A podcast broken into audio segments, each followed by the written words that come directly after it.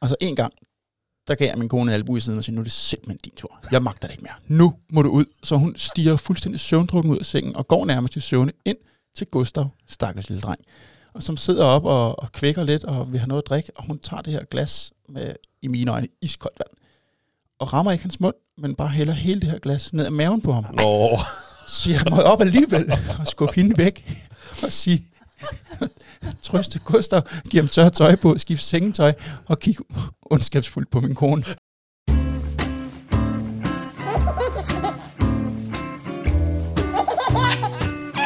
Det står der, far.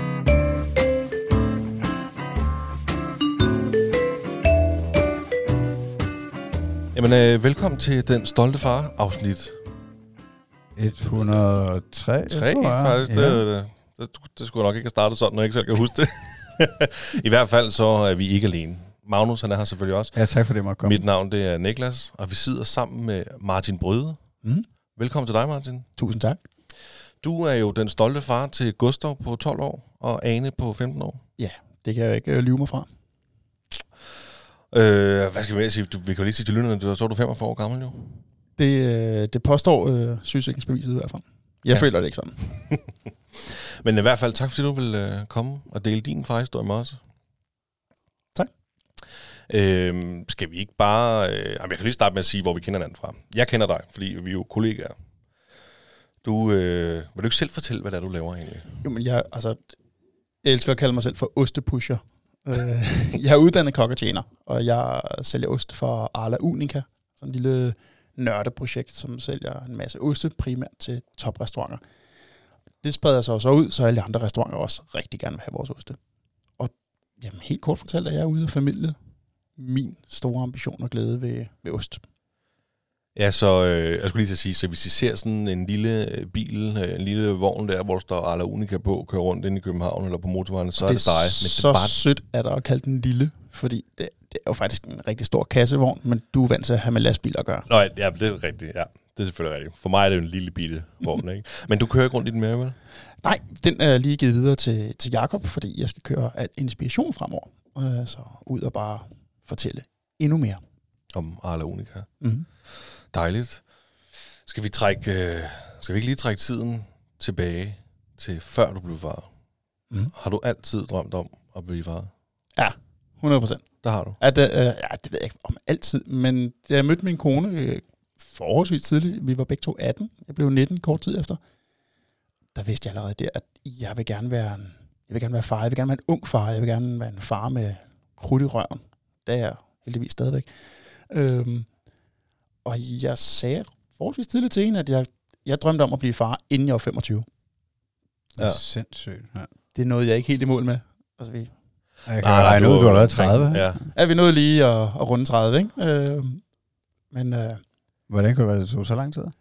Altså, øh, jeg tror først, vi var klar og gik i gang, da vi var omkring 27. Vi Ja. havde lige et års rejse i Australien, New Zealand, øh, og så kom vi hjem derfra og lige skulle have styr på lejlighed og jobs igen, øh, inden vi gik i gang med, med den sjove del at prøve. Og det var fandme svært. Hold kæft, vi kunne ikke ramme. Øh, og vi prøvede på alt muligt. Vi var i gang med temperaturer og vende hinanden på hovedet, og det var, det var, det var både kinkigt og, og vildt mærkeligt, og kunne slet ikke ramme, og, og også blev utryg ved det, og nåede at gå til læge.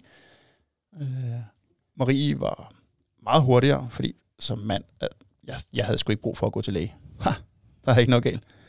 Men, men Marie fik hurtigt testsvar, at øh, hun var fuldstændig fit for fight, og jeg var kokkelev på det her tidspunkt, så jeg tænkte, der er mosevand, der, det virker ikke. Men da jeg så tog til svendeprøve og gav vide, om det var, fordi vi slappede lidt af i det hele, så, så lykkedes det. Så fik vi, så var der gevinst. Og der havde jeg på det tidspunkt lovet min kone, at når vi nu skal have børn, så stopper jeg i restaurationsbranchen. Så skal jeg ikke være kok og tjener mere, fordi jeg synes, jeg havde set en håndfuld øh, kokke og tjener arbejde virkelig, virkelig meget, og ikke se deres børn. Og det ville jeg i hvert fald ikke byde mine børn. Øh, så jeg nåede kun at være udlært i et halvt års tid. Så så fik jeg job øh, som salgskonsulent. Lidt federe arbejdstider. Fri hver weekend for eksempel og hver aften. Og kun 40 timer om ugen. Det er vildt luksus jo. Ja, det er, jo, det er jo en historie, man har hørt før. Ja. Det der med øh, slap af og, og få børn, ikke? Jo, og Så- jeg tror måske, det er især min kones fortælling, at, at jeg var nervøs for, at, at jeg ikke ville få et nært nok forhold til min datter, som var den første fødte. Og, så- og det blev slet ikke et issue. Er du gal, vi har et nært forhold i dag? Hvor, altid hvor, hvor nær, er, det mere nært end med din søn? Nej, det er det ikke. Øh, men nej, det, det er virkelig nært med begge to. Men vi har et virkelig, virkelig fedt forhold. Det er sejt. Det er jeg fandme stolt af. Hvordan, altså, ja, hvordan reagerede du så, da du, skulle, da du fik at vide, at du skulle være far dengang? Åh, oh, jeg var glad. Var Jeg du var glad? gal, mand. Øh, det, det gav noget. Øhm, Det var, også det var fuldstændig vildt. Jeg sidder, jeg sidder med kuldegysninger nu. Det var, det var fuldstændig fantastisk at få at vide, fordi jeg var jo jeg var jo vildt presset, fordi jeg stod der midt i min svendeprøve, som jeg bare gik op i med liv og sjæl. Øhm, og stort set, altså synkron, får jeg at vide, at jeg skal være far, og jeg mister min farmor, som jeg var meget, meget tæt med. Så jeg følte ligesom, at, øh, at med, oh ja, stemmen den ryster også lidt nu. Det er meget fedt egentlig, ikke? Det, det Mm. bliver lidt dybt, men jeg følte måske lidt, at, øh, at vi lige skiftede ud, at jeg fik, du ved, at han tager en, og han giver en, ham deroppe, hvis man tror på ham. Det ved jeg ikke, om jeg gør, men Jamen, det er en smuk tanke i hvert fald. ja, er det ikke, er det ikke lidt fint? Er det ikke lidt fint? Søren, der. Altså, Øh. altså, det lyder også så mange følelser at dele med på en gang. ja, det var, det er fedt. Men, men du nåede aldrig at, altså, du nåede aldrig at gå op til lægen og sige, er der noget galt? Jeg kan ikke Jo, jo, være." det, det, det gjorde jeg faktisk. Jeg, Okay. nåede, jeg nåede også at blive testet. Okay. Okay. Øh, den her mærkelige oplevelse af at, at levere den i en kop, og så cykle med det inde på maven fra, fra Amager og hive den ind til centrum, øh, for at aflevere sådan en kop til en receptionist. Og, og så vente i 14 dage og få resultatet tilbage, og, og det var rigtig fint. Der. Okay. Det fejlede ingenting. Vi kunne det hele. Jamen, var det ikke, var det ikke frygteligt 14 dage? Jo. Fordi netop, altså, nu vidste du, at din kone, hun ligesom, der var alting fint. ja, ja, præcis. præcis. Og så, så står det og falder ved dig. Jeg var ret sikker på, at vi skulle bare have hjælp. Så må vi løse det, eller Mm. adoptere, eller gøre noget andet. Alt er muligt. Havde, havde I besluttet jer for, hvilken vej I ville gå? Nej. Nej, nej, så, så der var I ikke endnu. Det tager vi til den tid. Ja, ja, ja. Og fint, og det var jo heldigvis ikke aktuelt Hey, overhovedet. det kan man sige. Men er du så glad for, at, øh, at du nåede at blive 30, og du ikke øh, altså, opfyldte drømmen om at få børn, inden du blev 25? Det er ikke noget, jeg har tænkt over. Nej. Nej, Du tænker ikke, at du har været mere klar? Eller? nej egentlig ikke. Nej. Altså, jeg, jeg ved sgu ikke, om man nogensinde bliver klar. Det gør man ikke. det tror jeg ikke. altså, det, man må tage det, som det kommer. Altså, jeg vil sige, vi, vi var jo 28, da vi blev forældre for første gang. Ikke med hinanden til vores lytter, der på. skulle sidde nogen. Ikke? Men ja, øhm, og jeg, jeg, følte, jeg følte jo nærmest, jeg var et barn, der fik et barn. Ikke? Det var sådan helt uhyggeligt. Altså, fordi jeg føler mig sgu ikke voksen nogen i knolden, hvis man sådan... Altså, jeg kan godt opføre mig voksen, jeg kan godt være ansvarlig, det er ikke det. Ja, ja. Men, Men, men, men derfra til at, at sidde og føle, jeg er klar. ja. Nej, det var jeg i hvert fald ikke. Altså, jeg sad ved din Star Wars t-shirt, da min kone, hun skulle føde. Ja, fedt. Jamen, hvad, hvad så, da du, var du... Nej, der, der, altså, I har, I har to børn. Mm. Der så går der tre år, så øh, får I Gustav. Ja. Var det svært at få ham? Det var det overhovedet ikke. Det Nej. gik, øh, det gik lidt hurtigt. Der vidste systemet ligesom, hvad der skulle ske. Var du så mere klar der med nummer to barn? Ja, jeg var ikke lige så bange. Jeg var ikke lige så nervøs. Mm. Med, den, med den første, der var jeg virkelig bange for, for alt i verden. Altså, til at starte med var jeg bange for, at få jeg overhovedet min kone med hjem fra hospitalet, fordi der, alt kan gå galt jo. Øh, Jamen, vi kan, vi kan jo lige snakke fødsel. Altså, gik det godt? ja, fuldstændig. Det gik fuldstændig, som det skulle være. Fuldstændig. Vi boede øh, på tredje sal inde på Østerbro, og skulle føde på, på Rigshospitalet, og havde fået at vide, at hvis I kommer herind, og I ikke er helt klar, at man ikke er åben nok, og hvad det nu hedder, så bliver jeg så sendt hjem. Og min kone, hun synes, der var så langt op til tredje sal. Så hun havde sagt til mig, vi tager ikke derind, før jeg er klar. Og da hun så følte, nu er vi klar, så tog vi derind. Og så var vi måske egentlig ikke helt klar alligevel. Og hende her jordmoren, hun kunne bare se skuffelsen til min kones øjne. Så hun pressede sådan lidt på. Så ja, du er da lige klar til at føde nu. Nå, Og så tror jeg, der gik 6-7 timer, og så havde vi en lille skrigehals. Nå det var call. Ja, ja, ja. 6-7 timer, mand. Lucky Det you. skal ikke være så svært. Nej, det, det skal det ikke for nogen åbenbart Altså, ikke. jeg synes, det var hårdt, for nogle gange klemte hun min hånd. Ja. Og, ja, nej, lige præcis. Jeg synes også, det var hårdt ikke at sove ret lang tid. Men, øh, jeg, var, jeg var vildt presset over det, fordi jeg har det lidt svært med nåle, og med alt det her, hvad der nu skal ske. Og, og det er sådan, inden det gik i gang, så siger min kone, du kan bare lægge dig derovre og sove, skat. Det var jo selvfølgelig midt om natten. Og jeg lagde mig ned og prøvede at hvile lidt, og sekund efter, så havde hun ved, og så vågnede jeg igen og hurtigt besluttede, det, det går ikke det her. Jeg skal bare sidde ved siden af hende og holde i hånden. Da det hele så går i gang, så bliver jeg placeret nede øh, og skal støtte benene og knæene med fuld udsigt til det hele. Og jeg havde måske i min stille sind håbet, at jeg bare skulle stå op ved hovedgæret og holde hende i hånden, og ikke kunne se det hele. Men øh, Du så det hele der, simpelthen. var, der var fuld palet. Værsgo. Hvordan, øh, hvor- hvordan taklede du det dengang? Jeg tænker, nu er du nok kommet over det. Ja, men øh, jeg var jo, det var jo det, jeg var allermest bange for. Og det havde jeg slet ikke tid til at tænke på. Mm. Der havde jeg så meget at lave. Jeg havde, jeg havde netop fået en opgave. Jeg skulle jo stå og hjælpe. Jeg lavede sikkert ikke alverden. Men, men, men jeg Men du og lavet lige, du skulle. Præcis. Ja. Hvad, skulle du støtte benene? Eller hvad? Ja, så skulle jeg stå og holde, altså, så hun kunne læne det ene ben op af mig, og så måske støtte det andet ben. Og ved du, jeg er sikker på, at de havde helt styr på det. Jeg tror, at de her jordmøder, de havde luret mig. Tænkte, ham der, ham skal vi bare lige sætte i gang. Så Ja. går han ikke i vejen.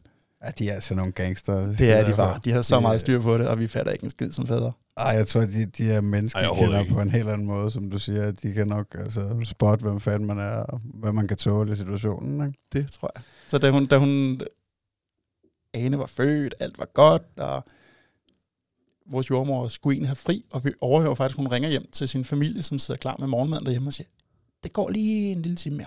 Jeg, jeg, bliver lige, jeg vil godt lige gøre det her færdigt, en lille pige her. Så kommer der vagtskiftet, kommer en ny sygeplejerske ind, eller jordmor, jeg spurgte ikke til titel, og finder verdens mindste kanyle frem, og, og måske egentlig bare ikke engang rigtig viser mig den. Jeg ser den bare. Og i mine øjne, der er den her kanyle på størrelse med en halvanden liters Coca-Cola-flaske. Og, og der er en, altså, nålen er jo på størrelse med et vandrør. Det er det, jeg ser. I hvert fald bliver jeg dårlig om at sætte mig ned på stolen som en rigtig held. Ja, ej, ja, men, ej, men du skal ikke, du er ikke alene. Nej. Fordi da min kone, hun skulle have den der apodoralblokade, ikke? der sagde jeg til dem, når, når jeg ikke lige sige, når jeg kommer ind med den, for jeg skal lige, du ved ikke, så jeg blev sendt ud. Jeg, jeg kan heller, ikke med nålen, nemlig ikke. Så jeg blev også lige sendt ud, og så- og så kom de og hentede mig og sagde, nu er vi færdige, bare kom ind. Du, nu ser du ikke noget. Fint nok. Den store held. Ja, lige præcis. Fedt. Men jeg kan også ud, der er jo under øh, den første fødsel med, øh, da vi skulle have Eddie, det tog meget, det tog mange flere timer, jeg kan ikke engang huske, 20 timer, tror jeg. Ikke? Og der var det sådan noget klokken 6 om morgenen, der, tro, der tror jeg, at de kiggede på mig og siger, okay, faren, du ligner en zombie. Du skal nok lige ud og have en lille time på året. Ikke? Og så de spurgte, kom ind og spurgte, tror jeg ikke lige, det skulle ud og ligge lidt. Øh, jo, jo, det, det tager lige en lille time på året. Ikke? Så var jeg klar. Så gik der så i mange timer, og så kom han. Så gik det stadig frem. Ja. Ja. Sagt. Så. Ja, det må da være en sindssyg oplevelse, altså det der med at se selve, altså din datter komme til verden på den måde. Kan, altså, kan du på nogen måde forklare, hvad, hvad der går igennem hovedet på en, når man oplever det? Altså, Øh, er man bare i chok? nej, nej, jeg synes bare, jeg synes faktisk, det var, det var rigtig, rigtig fint. Det var virkelig fedt at se det hele, for der var jo ikke noget, der var frygteligt eller grimt eller klamt. Det var, det var bare virkelig fint. Øh, og, og jeg kan huske, at hun sådan var kommet ud, og man sådan, ikke, hun begyndte at, tritte lidt frem. Der var kul sorte hår, der kom frem, og så jordmoren siger til min kone, prøv lige at mærke her. Og min kone stikker fingrene ned for at skulle mærke, og siger, uh, hvad er det? Og det var ret, det var ret fint at se. Øh, det, det var fedt. Det var fedt at være, Ah, fedt at være en del af. Jamen imponerende, altså. Hvad, hvad, hvad så med nummer to? Var det lige så glidningsfrit? Ja, Det var nemmere. Det var ne- endnu nemmere. Ja, ja.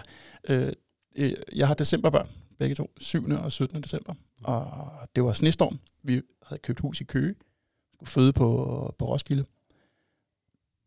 Der var alt ud, unødig udkørsel blev frarådet. Ja, Der perfekt, var ja. virkelig meget sne. Øh, og klokken 10 om aftenen har Marie fået vejr, og der er 10 minutter imellem vejerne. Og vi ringer ind og siger, "Venner, der er 10 minutter imellem, og ja, ja, det er fint. I skal bare ligge jer til at sove. af med på, det sneer sindssygt meget og, og man ikke må køre ud. Nu skal du bare tage det roligt vand. Jeg har lige kørt fra Køge til Roskilde. Vejen er så fin. I ligger jeg bare til at sove. Nå. Og mormor var kommet for at skulle passe på Ane, hvis nu vi skulle afsted. Og, og så, så går vi i seng og falder i søvn.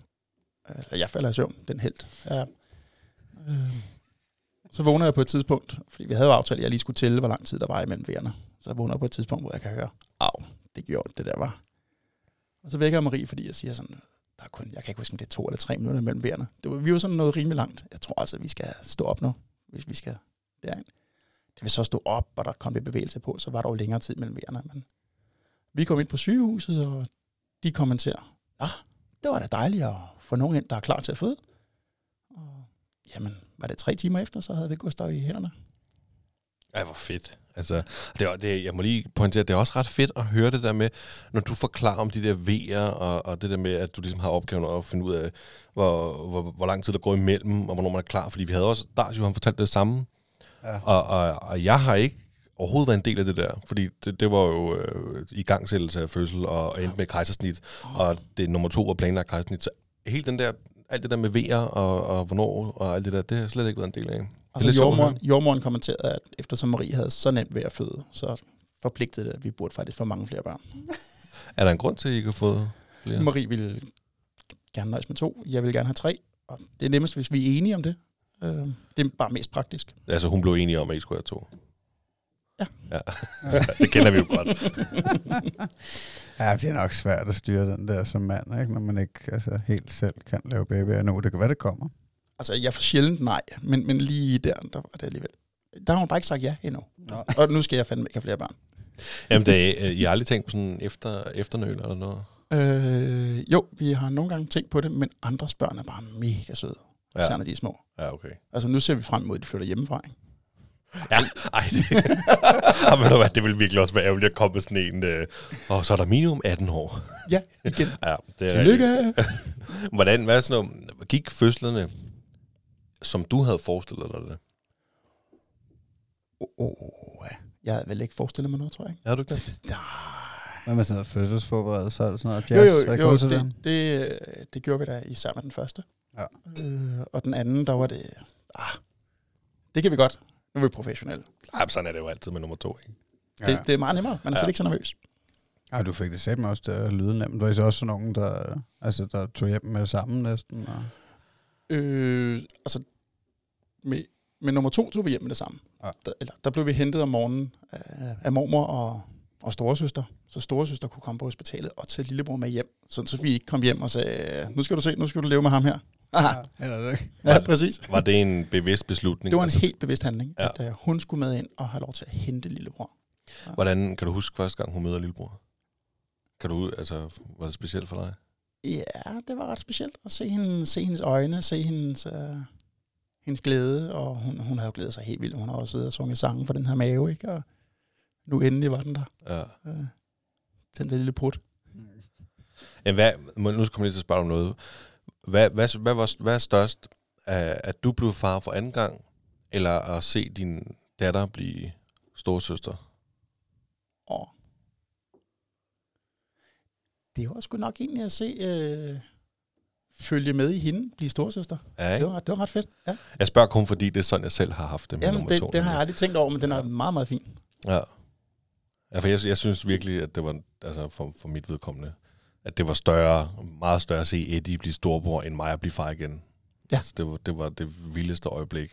Jeg, jeg kan huske, at jeg stortudede, da han kom op for at, at sige hej til lillebror. Det gjorde min kone også. Altså, det var simpelthen noget af det smukkeste. Uh, ja. Det er fedt. Kan du Det- huske, da du er holdt uh, Ane for første gang, da du havde hende i armene allerførste gang? Jeg kan bedre huske, at jeg skulle give hende tøj på. Hvordan var det? Jeg var, jeg var pisse bange. Jeg var meget nervøs. Meget forsigtig. Uh, den her lille bitte tændstikspige. Tænk, hvis hun går i stykker i mine store, stærke, barkede næver.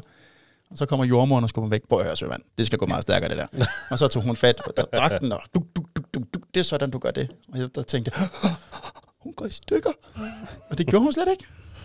Nej, overraskende nok. Ja, det er Vi vildt. kan fandme... De er ret hårdføre. Ja. Imponerende, mand. Kan du huske det, Magnus, da du... Øh... Åh, altså, jeg holdt dem første gang. Altså, jeg sad Nej, og- eller gav tøj på.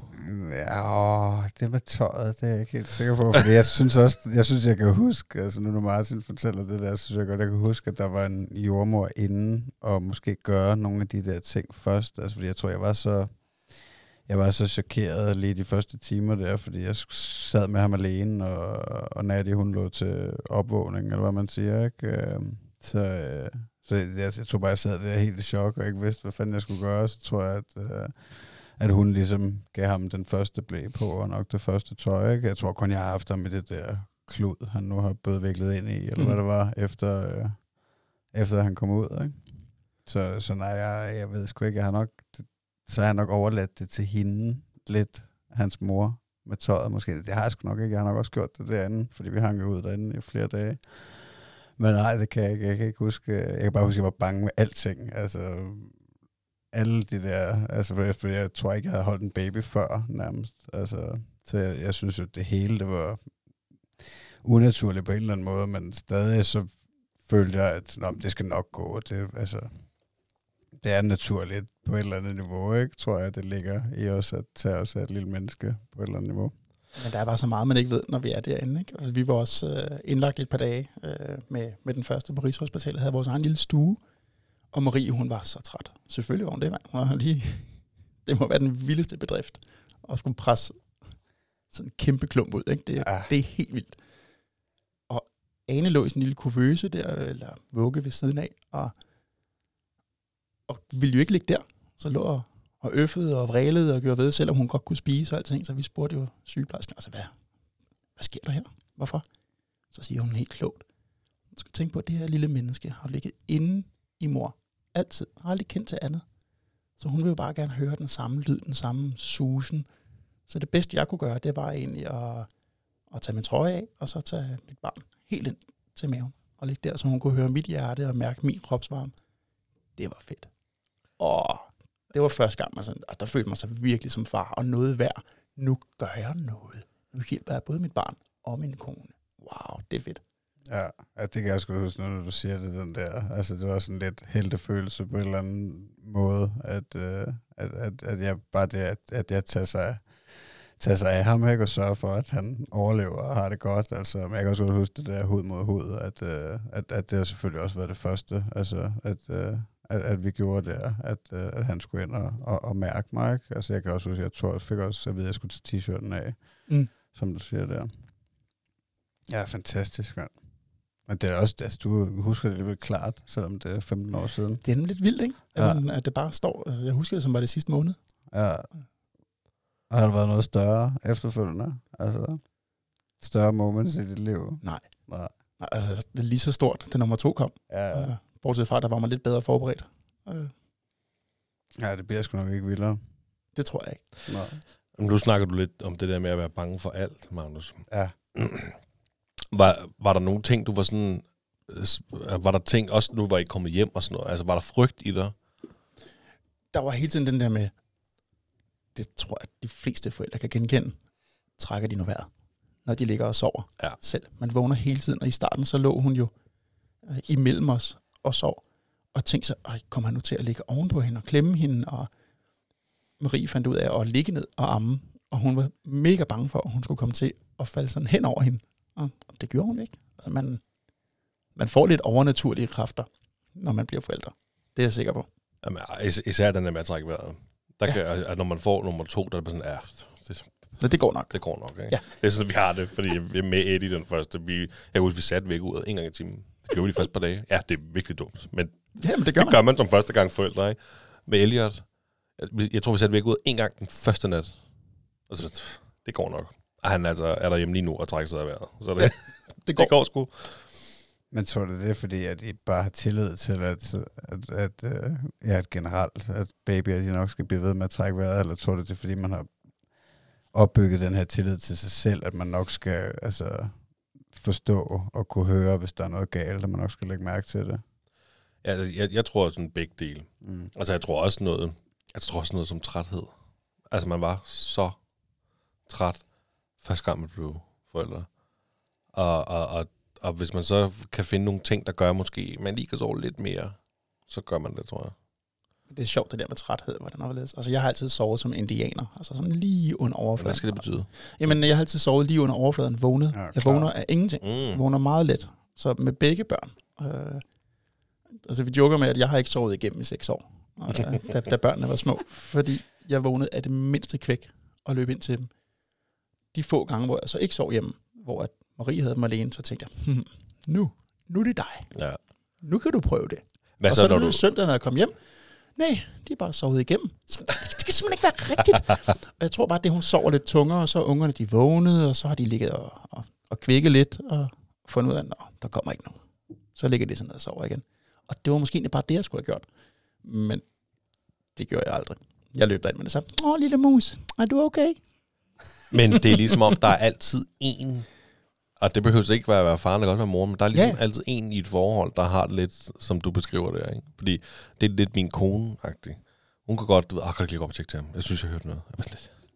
Altså, hvis jeg går op og kigger til ham, så har han lukket øjnene, og det er bare, fordi han lige har rumlet lidt i tingene, ikke? Og så en gang, der gav jeg min kone en albu i siden og sagde, nu er det simpelthen din tur. Jeg magter det ikke mere. Nu må du ud. Så hun stiger fuldstændig søvndrukken ud af sengen og går nærmest i søvne ind til Gustav, stakkels lille dreng.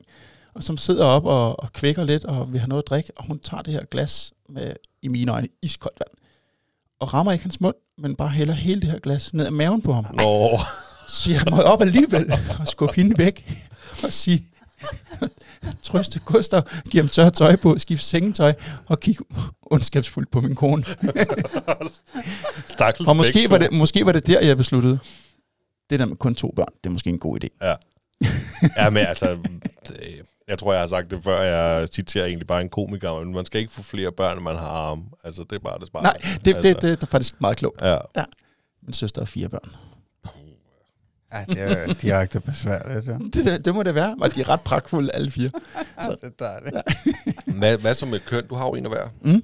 Øhm, er, det, er, det lidt, er det sådan den der kliché, bare det var sund og raske? Eller havde du en lille drøm om, at det skulle blive det ene eller det andet? Nej, nej, jeg havde ikke nogen øh, Mm. præferencer. Øh, de kom. Det er helt perfekt. Det er ret praktisk. Det ved jeg ikke, om det er. Men vi har en storesøster, kan man sige. Øh, så hun nøser jo, fordi Mm. hun har fået sådan Selvfølgelig har hun ikke fået sådan en lille dukke, men der er bare en større morgen. Hun, hun passer rigtig godt på sin lillebror, og gør det stadigvæk, selvom hun er 15 år, og han er 12. Dejligt. Ej, det er så fedt.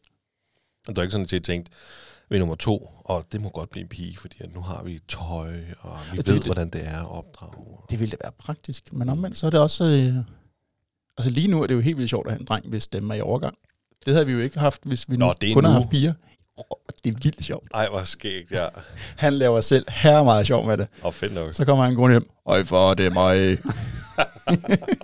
Ej, det er humor, for det kan sgu godt være et ømt punkt for, øh, for nogle drenge. At det er det i hvert fald ikke for min dreng. Han, han har det ligesom sin far. Se mig, hør mig. Ja. En total klassens klovn. Det er ikke altid en fordel, prøver jeg at sige til ham. Men det går jo nok. Ej, hvor skægt, mand. Jamen, Øj, altså, far, det er mig. kan du huske det? Da din stemme gik i overgang? Nej, Åh, nej. Ej, jeg kan heller ikke huske jeg det. Jeg mener ikke, at min stemme har været i overgang. Men det kan jeg. Nej, den har altid været altså, rimelig runk og salt, min stemme, tror jeg. Hvad så sådan noget med, med navlestrengen? Klipper du den? Ja. Ja. Gjorde du det? Ja, det Begge gange? Som jeg husker det er. Hvordan var det? Det en vildt mærkelig følelse at klippe det her meget, meget seje stykke ja, hud Sådan overtilberedt øh, kylotte? Eller? under. Altså, Under. det var bare sådan en, en, en sej scene, der skulle klippes over. Det var virkelig mærkeligt. Ja. Jeg er imponeret. Igen, dem, det, har vi jo heller ikke været ude. Vi har ikke prøvet, vi har ikke fået lov til at prøve de der... Øh, de der, hvad hed, hvad Jeg tror, de tager noget? praktikanter på Rigshospitalet. Tror du det? Ja, men det, det, det. Nu har jeg prøvet det, skat. Nu, det var faktisk ikke så specielt, som jeg troede, det ville være. jeg fik også lov at smage en moderkage. Ej, Det er meget populært inde på Østerbro, tror jeg. ej, jeg har godt hørt det. Ej, jeg ved det ikke, jeg ved det ikke. Nej, jamen, det, der er nogen, der gør det. Det skal du sgu ikke. Og, og der er jo også nogen, der tager den med hjem og, og planter ude i, øh, i, i haven, og, eller i, propper det i jorden, tror jeg, og planter et træ og sådan noget der. At der er meget... Whatever works. Jamen, du sagde, I boede på Østerbro dengang. Ja, ja, Var præcis. det, var det populært dengang? Der var i hvert fald, der var i hvert fald noget, man jokede med. Okay. Så der, det har sikkert været nogen, der har gjort det. Ah, okay, men så det var ikke nogen, du kendte? Der er ikke nogen, der har indrømmet det over for mig, men det er måske også, fordi de ved, at jeg er så dårligt menneske, at jeg vil pege på dem hele tiden og lave sjov med det. Ej, det er også for mærkeligt. Altså sådan noget løver gør, ikke? Eller katte, eller sådan noget, ikke? Ja, så du sige det til den kone, hvis du ser hende i øjnene? Ja, hun ville sgu også synes, det var mærkeligt, hvis jeg bedte om at få... Jeg skal have en bid af den moderkage der. Jeg tror lige, hvad hun ville Så vil hun sige, jeg deler ikke. Ja, det, det kan sgu godt være, men hun ville i hvert fald ikke selv spise den, det er helt sikkert. Altså, jeg er vild med kage, men det er måske andre former for kage. øhm, hvilken slags far er du? Og jeg er nok en rimelig aktiv far. Mm. Der, der er fuld fart på. Jeg er ikke typen, der sidder på bænken, når de er til sport. Øh, Jeg går hellere ned og spørger, om jeg ikke må, må være med. Og man kan altid hjælpe med et eller andet. Mm. Det har været vildt fedt. På den måde er jeg ramlet ind i, og har været gymnastiktræner i otte år. Uden overhovedet at have nogen evner for gymnastikken. Ja, griner. Øh, det startede med, at min datter gik til gymnastik, og jeg brugte tiden på at løbe. Og så når med at løbe, så kan man jo ramme ind i en skade, eller et eller andet. Så jeg sad, øh, jeg sad og kiggede et par gange, og så spørger træneren, Martin, kan du ikke lige, øh, kan du ikke lige hjælpe i dag? Jeg mangler lige et par hænder. Jo, det kunne jeg godt. Og så var hun så snu og siger, "Nå, men det var du meget god til. Kan du komme på tirsdag også? Og så var jeg fanget. Og så kæft, det er fedt. Det er en fed måde at være sammen med sine børn på. Det, det, altså det, det, jeg kan godt lide den der, jeg er ikke selv den type, det tror jeg virkelig ikke jeg er. Men jeg synes, det er sejt.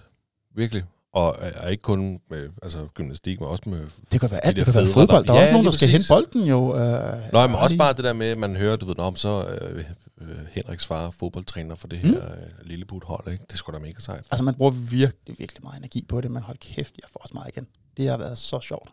Så min datter, hun blev lidt ældre, og nåede op der til at blive skulle på det hold, hvor de er 13-16 år. Og så tænkte jeg, pigegymnastik, og, og man griber dem, man har så meget fysisk Mm. kontakt. Man, Ja. man, man griber dem på brystet og holder dem ved hoften og, og længere nede for at gribe dem, så der ikke sker noget, eller, eller støtte dem. Det tænkte jeg, det har jeg ikke brug for at gøre på en, på en halvvoksen pige på 13-16 år. Ej, så jeg var- spurgte hende, om, om vil du gerne have mig med som på det næste hold, eller... Fordi min regel har altid været, at jeg ville være træner der, hvor hun var. Ja. Og der var hun sådan, nej, nej, far, jeg er ligeglad. Super. Perfekt. Så, øh, Ja, så det var trækker jeg også- stikket.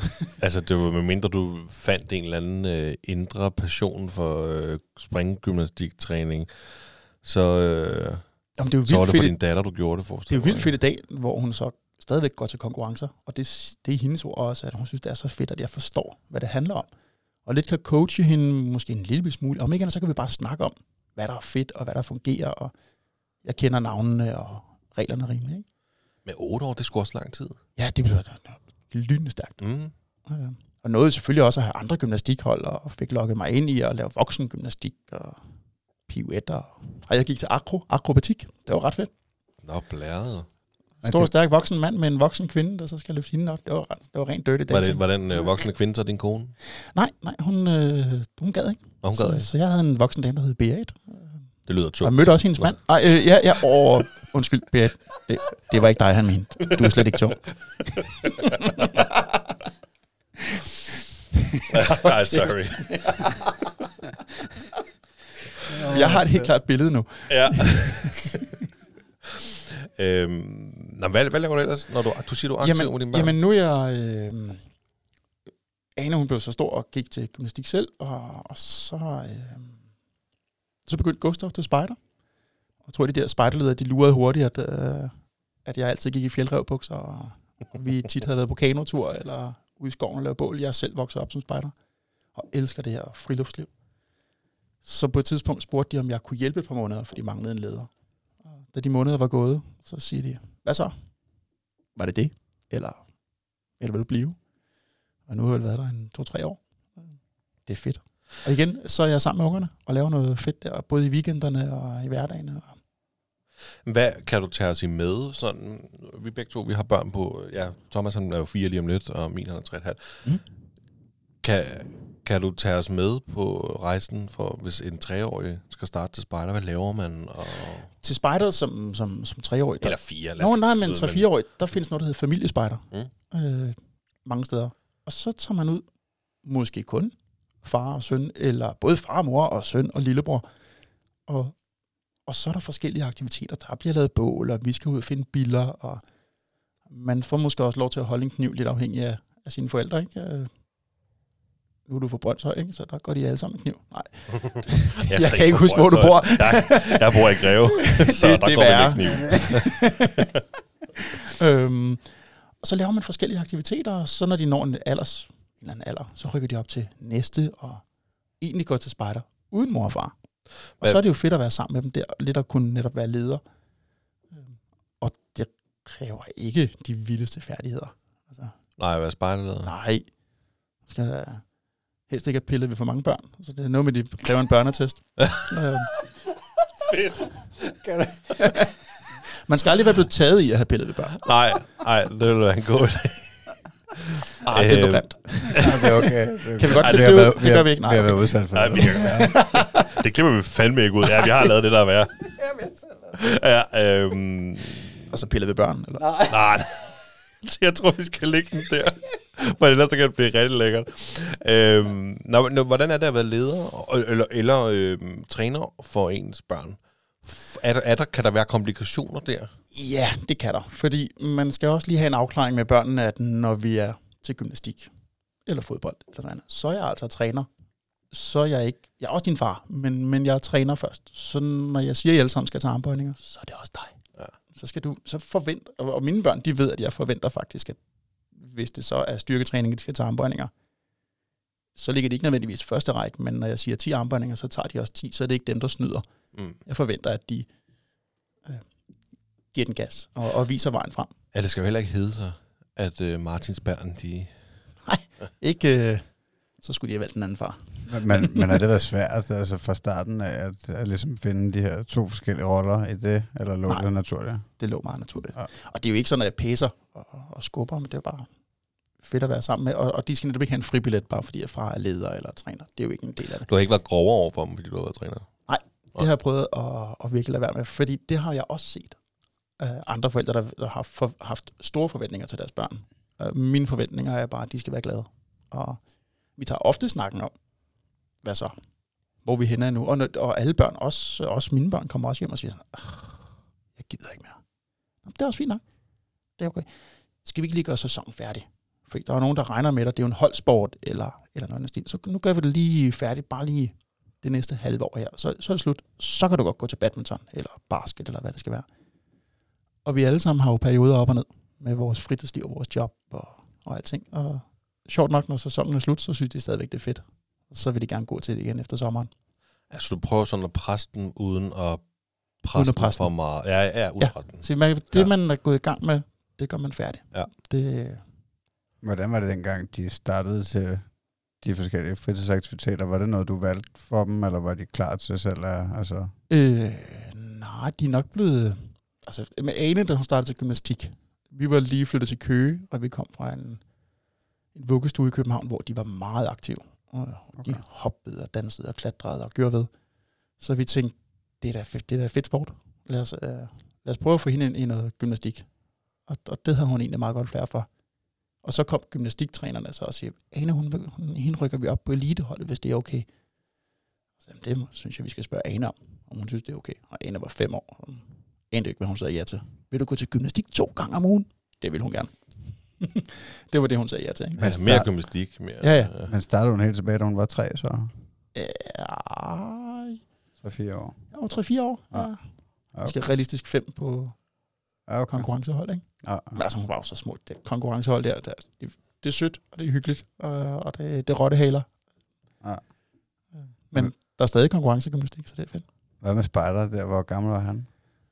Og han har vel været 10. Jeg tror, Okay. 10, 9-10 år. Ja. Ja. Og det var, der var nogle klassekammerater, der gik til spejder.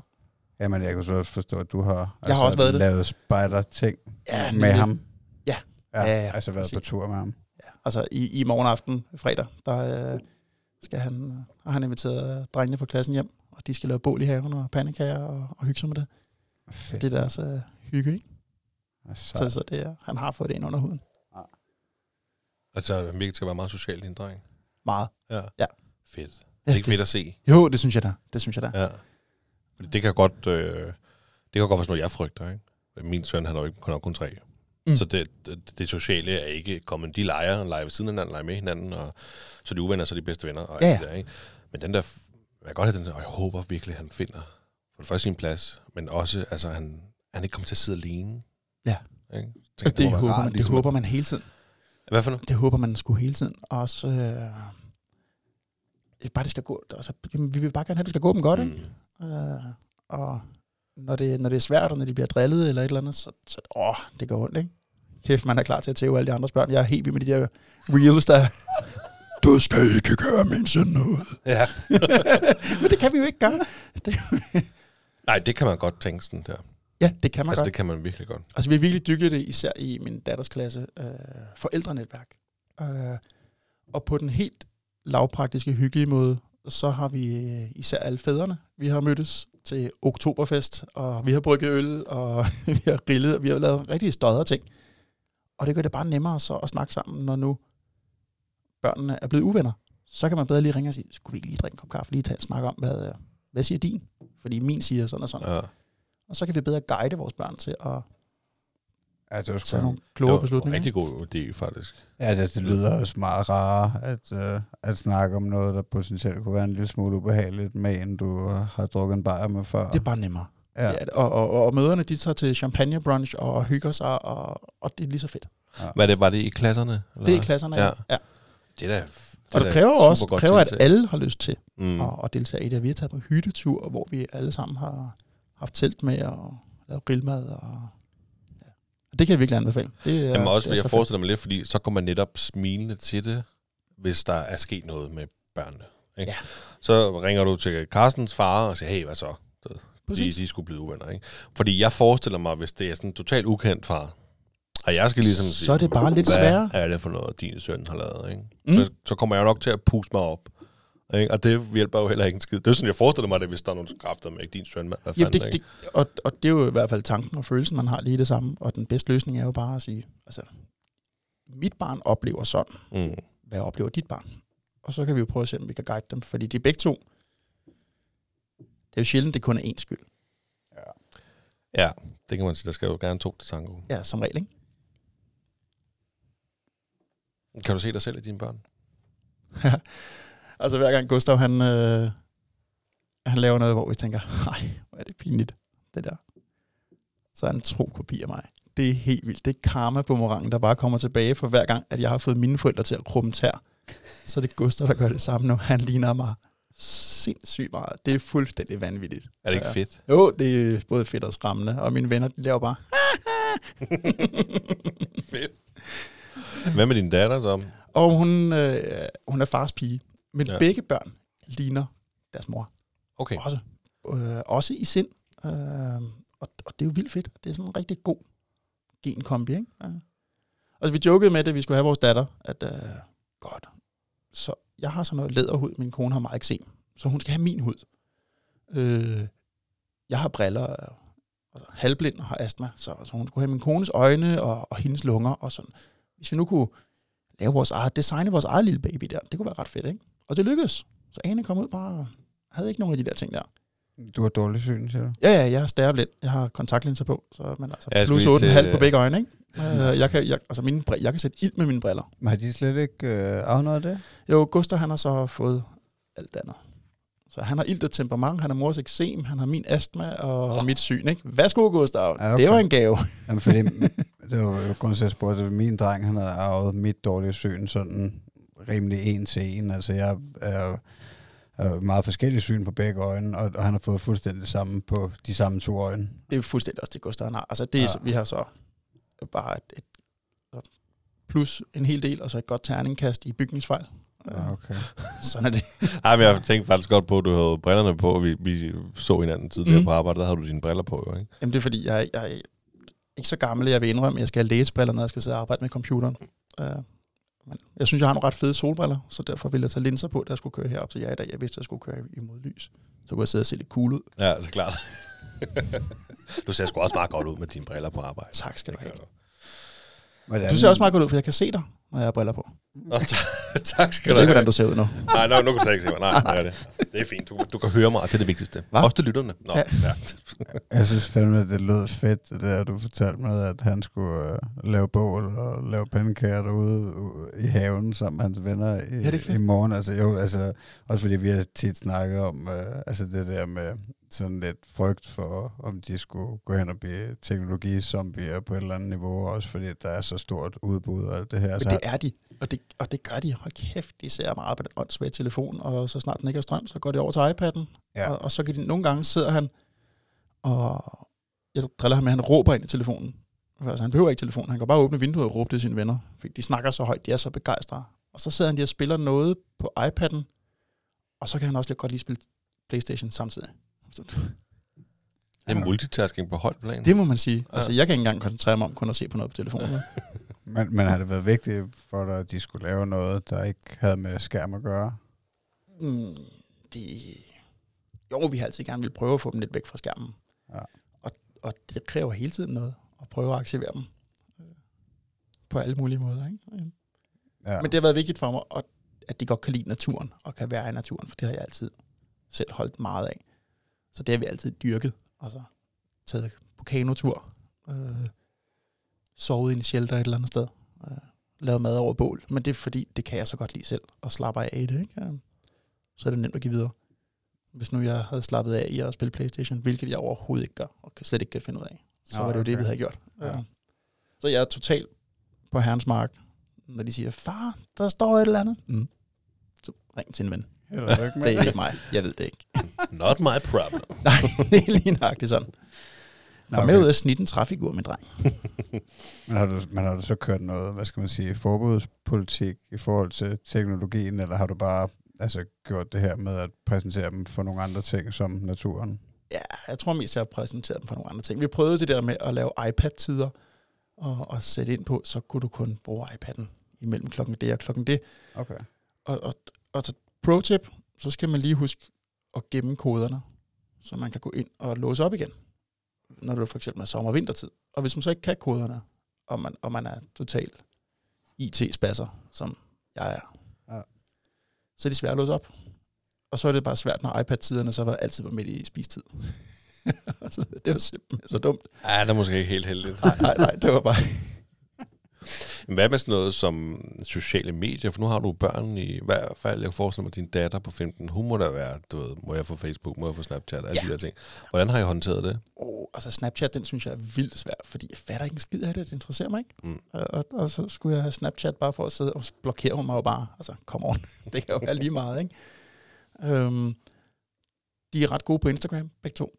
Uh, Gustav, vi prøver at, guide dem til, altså, lad være med at lægge for mange billeder op af jer selv, øh, og øh, Gustav har vi prøvet at sige, at din Instagram-profil, du kunne lægge billeder op med alt dit Lego, du bygger, og dine tegninger.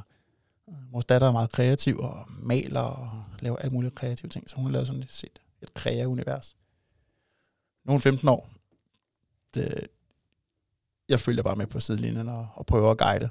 Øh, og, og vi har snakket rigtig meget om, hvad man må gøre med hvad man skal lægge op, hvad man må sende billeder til, hvad man skal gøre, hvis der er nogen, der skriver det, til en. Ikke? Jeg forestiller mig, at det er en svær opgave for forældre, altså som forældre. Og vi fatter ikke skid Nå, af, hvad de laver alligevel. Og, og, og hvis vi, jeg tror, hvis vi prøver at bestemme for meget, så lukker de jo bare helt i. Så vi prøver bare at snakke og være meget åbne hele tiden. Og, Jamen, det er lidt ligesom sådan noget øh, med, med mange andre ting også. Altså, hvis du også, øh, eksempelvis hash. Ja. Ikke? Du skal ikke ryge hash, mand. Det er dårligt for dig aldrig. Du skal bare ikke blom blom, ikke? Hvis du Far, siger sådan til dine børn alt muligt, ikke? Nå ja. Laver ikke noget, det er så. Men hvis du, så, hvis du er sådan over for dine børn, ikke? Så, så kan det jo godt være, at den vil få en modsat effekt, fordi det der, der er altså... Ja. For at vide, det må jeg fandme ikke, og det lyder spændende. ja, præcis. Vi snakker om, hvad det, ja, hvad det er, og hvad, der, hvad konsekvenserne kan være, og hvad der kan ske. Ikke? Vi snakker om vores egne følelser. Hvad det, ikke? Altså, jeg har altid været sindssygt bange for stoffer. Mm. og og lignende, men altså vi, øh, vi drikker der både vin og gin tonic og øl derhjemme på, jeg vil ikke sige altid af døgnet, men, men altså alle dage i ugen. Der er ikke noget. Det er jo, øh, Vi drikker det på høj plan. altså det eneste alkoholproblem, jeg har, det er, der, nej. Så det er der ikke er nok. ja, præcis. Vinkælderen er ikke stor nok. Nej, det er sgu okay. Det må man godt nyde. Men det synes jeg. Øh, så og det, det er Skal jeg da ikke sige nej til livet? Lige præcis. Nå, men apropos alkohol, fordi igen, din datter er 15 år. Er, Mhm. det, øh, er det ved at være den tid, hvor hun skal prøve at smage, eller har hun gjort det? Eller? Hun har smagt. Hun har smagt. Og, og Hvordan håndterede I det? Jamen, altså, det, prøvede at guide hende til at sige, nu skal du til fest. Og, og alt det her alko, sodavand, altså breezer, og hvad de alle sammen hedder. Jeg aner ikke, hvad de hedder, alle dem der. Men det smager som sodavand. Du kan ikke smage noget. Og jeg prøvede at sige, nøjes med at drikke tre. Så, øh, så kan du lige føle den og holde den i godt. Og mor hun sagde, ja ja, nu er far han er rimelig stor, så nøjes med at drikke to. Ja. Og hun holder sig på en to-tre stykker, og, og er skide sød, fordi så hælder hun... Det, det er ikke lige så festligt at rende og skåle i en Faxe Kondi eller en cola. Så hun tager sin breezerflaske, og så hælder hun noget sodavand i. Og der er flere andre af især pigerne, som har det der hack. Og så har de stadigvæk deres breezerflaske at rende og skåle med. Og så er det jo sådan lidt mere, så er man lidt mere... Og det er smart og fornuftigt, faktisk. Det er meget Det fornuftigt, så får man holdt en god... Øh... Er du ikke lidt stolt der, faktisk? I stedet for, at det skal, altså, Jo, jo. i stedet for dødstrukker, se hvor meget jo, jeg kan jeg, drikke, så kan jeg er man så sikker kan finde på, at det. der er rigtig mange, der vil sige, "An, hvorfor er det nødvendigt? Hun kunne da også bare rende og skåle i en Faxe Kondi. Jamen, det er bare Nej. ikke lige så socialt acceptabelt. Altså, Og så kan vi komme med alle vores øh, gode idéer. Prøv at gøre det, der virker. Ja. Det er fint. Men prøv at lade være med at sutte det helt ned. Ja, det, altså, det tænker jeg så også lyder, lyder bedst, den der afslappede tilgang til det på et eller andet niveau, fordi jeg kan da også godt selv huske, da jeg var altså 15 år, og altså hvis mine forældre havde kommet og, og, og sagt et eller andet, at, øh, at du må i hvert fald ikke drikke mere end to øl, eller, eller altså så er da altså, stadig haft lige så meget lyst til det, altså fordi jeg tænker, det kommer jo an på det enkelte unge menneske, om de egentlig er der, hvor de har lyst til det. Der er jo også nogen, der slet ikke er der, altså der, der, der ikke har lyst til at gå til fest, der ikke har lyst Ja, til at prøve at, at, at blive lidt, øh, hvad skal man sige, omtumlet af alkoholen. Så det var jo netop også den der med sidste skoledag-agtigt, hvad, hvad så, hvad er okay? Øh, fordi der er nogen, der ikke har lyst til at drikke. Ja. Og, og, de skal ikke øh, tvinges noget ned i halsen. Øh, og omvendt dem, der har lyst til at drikke, hvor det er okay med mor og far, de skal ikke tvinges til, at de kun skal drikke sodavand til den. Men det må da også skabe en bekymring, det her med, at hun begynder at gå til fest. Jo, for helvede. Det var da galt, mand. Altså Ja. me, mest i forhold til stoffer og så videre. Så Ja. frygten i, når de skal gå hjem øh, fra de her, apropos. Ja, det, og det, det er faktisk ikke uh, Magnus for en gang skyld, det er faktisk mig, der sidder Jeg tænker, du gjorde det i vores podcast. Nej, nej, nej, nej, nej. Nå, men så skål, gutter. Ja, Det er noget, øh, Ja, lad os endelig bare gøre det. Det er fint. Jeg skal køre hjem, det går nok. Mm. Jamen, Ja, du har jo en bil, der kører sig selv, var ikke det? Jo, jo, det er det. det, er Ja. det. En Tesla er jo ikke en rigtig bil. Men det er jo ikke fuld self-driving herhjemme endnu, vel? Det kan man ikke, vel? Altså, sætte Nej, man må den ikke være fuld B. drive. Det. Nej, nej, det kan man ikke herhjemme. Nej. Men det kommer vel på et tidspunkt, altså... Tænker jeg, bliver det så... Ja, det ved jeg sgu ikke. må man så godt drikke og køre lidt? Det tror jeg ikke. Nej. Det tror jeg ikke, du Det tror skal jeg med. Nej. Du skal jo også kun lige over broen til Sverige, så er det jo nede på 0,2 eller sådan noget, ikke? Ja, Ja. og det er sjovt, at du ved det sådan specifikt, ikke? Nej, Ja, ikke også? jeg, kan bare, jeg ved faktisk ikke, hvorfor jeg ved det. nej, nej. nej. Ja, Arla er jo også svensk, ikke? Altså, hørt, Ja, ja, sikkert hørt præcis. det kurs. Jo, men øh, altså, der er jo, øh, i Arla, der, bliver, der må, øh, man må i Danmark godt have en promille på en 0,5, men i Arla, der må du ikke overskride, at der er 0,2. Ja, det tror jeg, ja, det, ja, det tror jeg faktisk er rigtigt. Så jeg, jeg er blevet testet, når vi kom ind på selve Arle-området. Ja. Ja. Da jeg kom med min private bil, må de ikke teste mig. Så kom jeg kørende i arbejdsbilen, så blev vi testet. Men du må ikke være fuld på arbejde. Ligner ikke noget. Jeg var nede fra restaurationsbranchen. Det var helt okay. Ej, det er jo igen, det er jo netop, det er jo fordi, vi Ja, jeg har synes, så er mange chauffører derude, ikke? Ja, jeg synes, det er skide godt. Så, så er der en sjældent gang mellem taget et tiltag, hvor de simpelthen laver en runde, hvor at øh, de kommer... Det er da så passende. ja, lige præcis. Ja, ja. Altså, så er vi alle sammen siddet og drukket, jeg ved ikke, hvor mange flasker Amarone aften før, så tager på arbejde klokken 6 om morgenen. Den er ikke god, vel? Nej, og det er jo... Ja. Det, er gør det mest bare ondt, gør det ikke? Jamen, prøv, prøv, Ikke hvis du det skulle ud og køre, køre lastbil dagen efter, det er sgu nok ikke så godt. Ja, det gør ondt? Nej, jeg forstår drukket, sgu da. Nej. Nå, det var slet ikke det, det skulle handle om. Det Ja, her. men nu når vi er ved det der med arbejde, har du så nogle drømme om, hvad de skal hvad de skulle vokse op og blive til? Og i mange år, der gik jeg og tænkte, fordi jeg selv er kokkeuddannet, I skal i hvert fald ikke blive kokke. Ja, Men i okay. dag, der er jeg bare, jo, I skal blive lige nøjagtigt det, I drømmer om. Vores datter går på efterskole nu, og det har været en regel, vi har haft altid. De skal på efterskole. Det er ikke noget, de kan vælge. De kan selv vælge hvilken, selvfølgelig. Har vi et barn, der overhovedet ikke er efterskole-minded, så finder vi ud af det. Men de har jo vidst altid, at de skulle på efterskole. Så det har de bare gået og glædet sig til, og Ane har taget samme efterskole, som hendes mor er gået på. Okay. Og Gustav har også ret hurtigt sagt, det er den, jeg vil gå på. Hvad er det? Vil du fortælle, hvad der er for en? Jamen, den hedder Brøderup, øh, og sådan helt old school, klassisk efterskole, hvor de har både gymnastik, og man kan have hest med, hvis man har sådan en, og man kan Det lyder også som om det er i Jylland. Og, ja, ja, det er nede mellem Rønne og Tabernøje. Men Ja, okay. det, det er helt vildt fedt. Men det, men det lyder også meget sundt, det der med at, altså, at rejse lidt væk. Altså, Ja. at det er et stykke, ikke? Det er fire timer eller noget i hvert fald. Fem måske. Med. For dig, eller hvad? Nej, altså for, for hende. Nå, nej, nej, øh, mellem Rønne og Tabernøje, det er Sydsjælland. Nå, undskyld, har- jeg synes, jeg, jeg, jeg troede, det var Jylland. Det er også okay. Nå. Og det er helt nede der, du ved. Og Sydsjælland. Ja. Nede på Sydsjælland. Der, hvor de taler sådan lidt som Heino Hansen, du ved. Det er egentlig meget skægt. Heino Hansen, han har faktisk gået lige ved siden af. Okay. Ja, Og det ved jeg, jeg tror, han gik forbi en dag. Det, han er ikke, fordi han har gået der. Okay, det lyder bare- faktisk rigtig meget som Heino Hansen, det der. Det er jo fordi, jeg egentlig er vokset op i Næstved. Så øh, det er jo ikke fordi, at jeg lyder som Heino Hansen. Det er faktisk Heino Hansen, der lyder lidt som mig. Hvis man egentlig tænker over det. Jeg bliver simpelthen nødt til at klippe det der ud, og så, øh, og så sende det til ham. Så nu skal du høre, du, øh, nu er du endelig med i vores podcast, Heino Hansen. Det lød meget som Heino Hansen, det der. Det skal ikke ske igen. Det må. Ej, det må du meget gerne. Nå, men så fortsætter vi egentlig bare på den måde. Øh, Nå, men hvor, hvor, hvordan kan det være, det der med øhm, efterskolen? Hvor, hvorfor? Vi synes bare, det danner folk helt vildt godt. Øh, da jeg var knægt, og jeg sagde til min far, at jeg vil gerne gå på handelsskolen. Eller ikke på handelsskolen. Jeg vil gerne gå på efterskolen. Så siger han, hvis du vil lære at ryge hash, så kan vi godt klare det. Men det behøver du ikke gå på efterskole for. og, og, og min kone, det gav sig selv, fordi at hendes far havde gået på efterskole, og havde simpelthen været så glad for det. Så den oplevelse skulle hun også have. Så da jeg hørte om alle hendes fortællinger om efterskolen, og hvor fantastisk det havde været, og hvad det havde gjort ved hende, hvor meget det havde dannet hende egentlig, ikke? Øhm, så var vi bare begge to. Det skal vores børn også. Og det er mega fedt.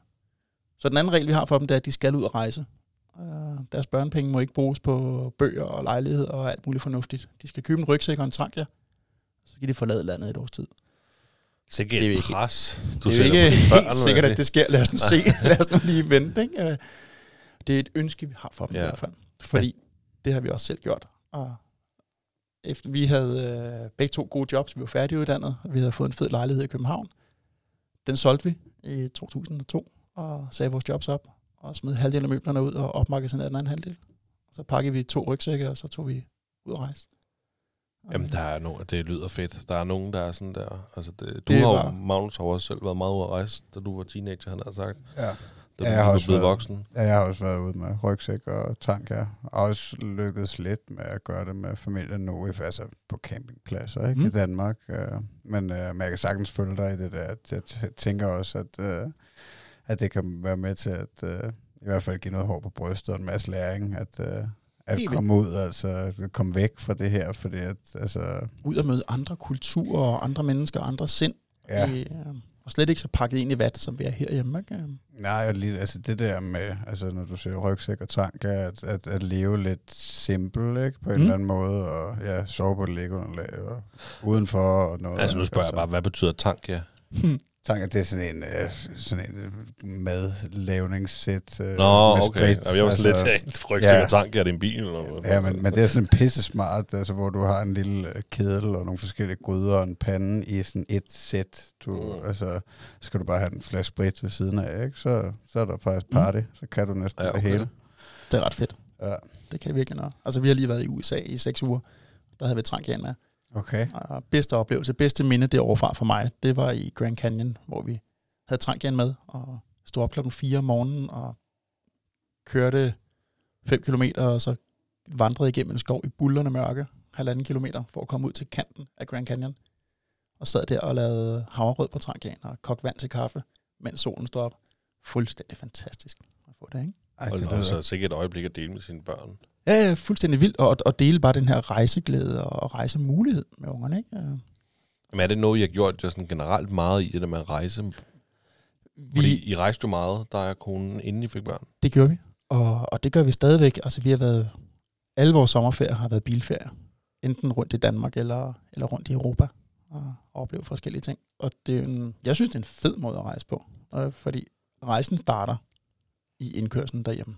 Øh, Det er ikke, vi skal ikke, vi skal ikke mosle os igennem Tyskland og Schweiz og Østrig, før ferien starter. Det, vi, vi starter hjemmefra, og så kan det være, at vi tager et par overnatninger på vejen derned. Det kan også godt være, at vi kører den praktiske, når vi skal på skiferie, så kører vi gerne fredag eftermiddag og spiser aftensmad på et tidspunkt dernede af, så falder ungerne og, og fruen i søvn, og så hører jeg en lydbog, og så vågner de i Østrig eller så- Schweiz, og så, Så sidder du bare der helt kogt op på koffein hele natten. Ja, ja, det er vildt. Stærkt, mand. Red Bull, det kan noget, ikke? Ah. Ej, Altså, du får det faktisk til at lyde sindssygt hyggeligt. Ja, jeg synes, Det er lød virkelig hyggeligt, det Jeg der synes, med, det er at meget så, falder de i søvn, så hører jeg en lyd på, men ikke? Og, Og så Ja. min, min bedste oplevelse, der havde jeg hørt Drengene fra St. Petri, kan I huske den? Og den Ja. havde jeg siddet og jeg hørt. tror, jeg har set som film. Ja, lige præcis. Og det havde jeg også. Og så, sad jeg, så fandt jeg den på lydbog. Og så startede jeg på, og så havde jeg hørt den færdigt, da vi kom frem. Uh, og det begyndte at blive morgen, og min datter vågnede bagved. Og så lige et øjeblik, jeg skal lige have de sidste 10 minutter med. Så fik jeg de sidste 10 minutter med, og så holdt vi ind til siden, og så spiste vi morgenmad. Oh, Super fedt. Jamen, jeg, altså, det, det der med bilferie, det, det, øh, det, det tiltaler mig også en lille smule. Det, det, det kan et eller andet. Det kan jo gøres på vildt mange måder. kan altså, det. du kan jo låne naboens campingvogn og, og tage ned og, og bo på en eller anden campingplads. Jeg er ikke så meget til det, men det er vildt fedt med børn, for en, der er legekammerater. Lige med det samme. Overalt. Campingpladserne er altid vildt fedt indrettet med noget badeland og noget lejeland og noget totalt trygt område.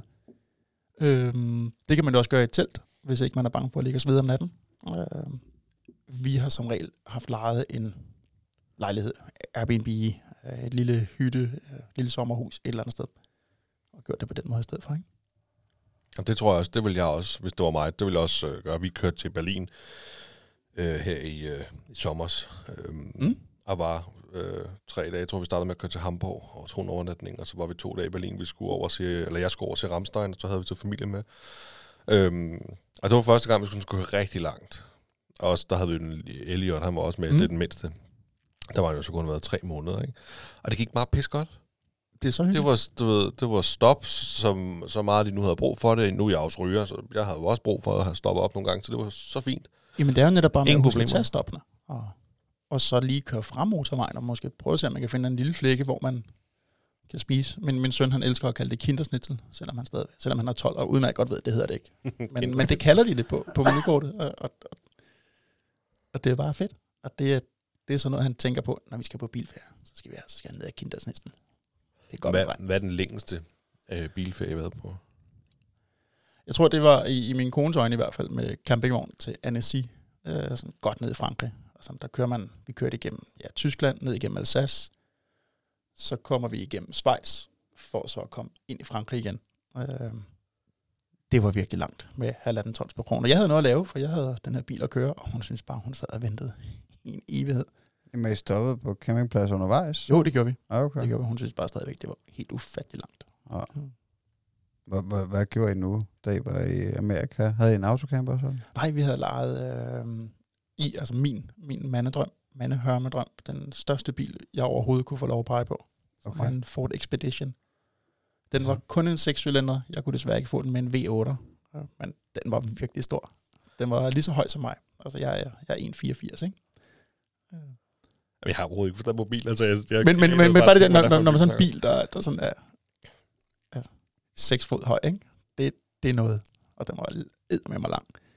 Når, når, når, den, når vi havde parkeret på en almindelig parkeringsplads, så stak den lige sådan en halv meter ud over.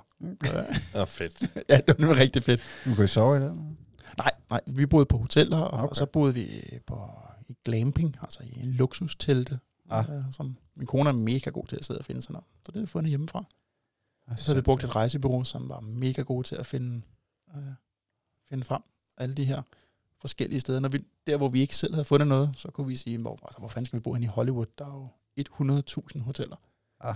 Så, jamen, øh, vi kender det her, det kan vi stå indenfor. Super fedt, det tager vi. Og det er samme i Las Vegas.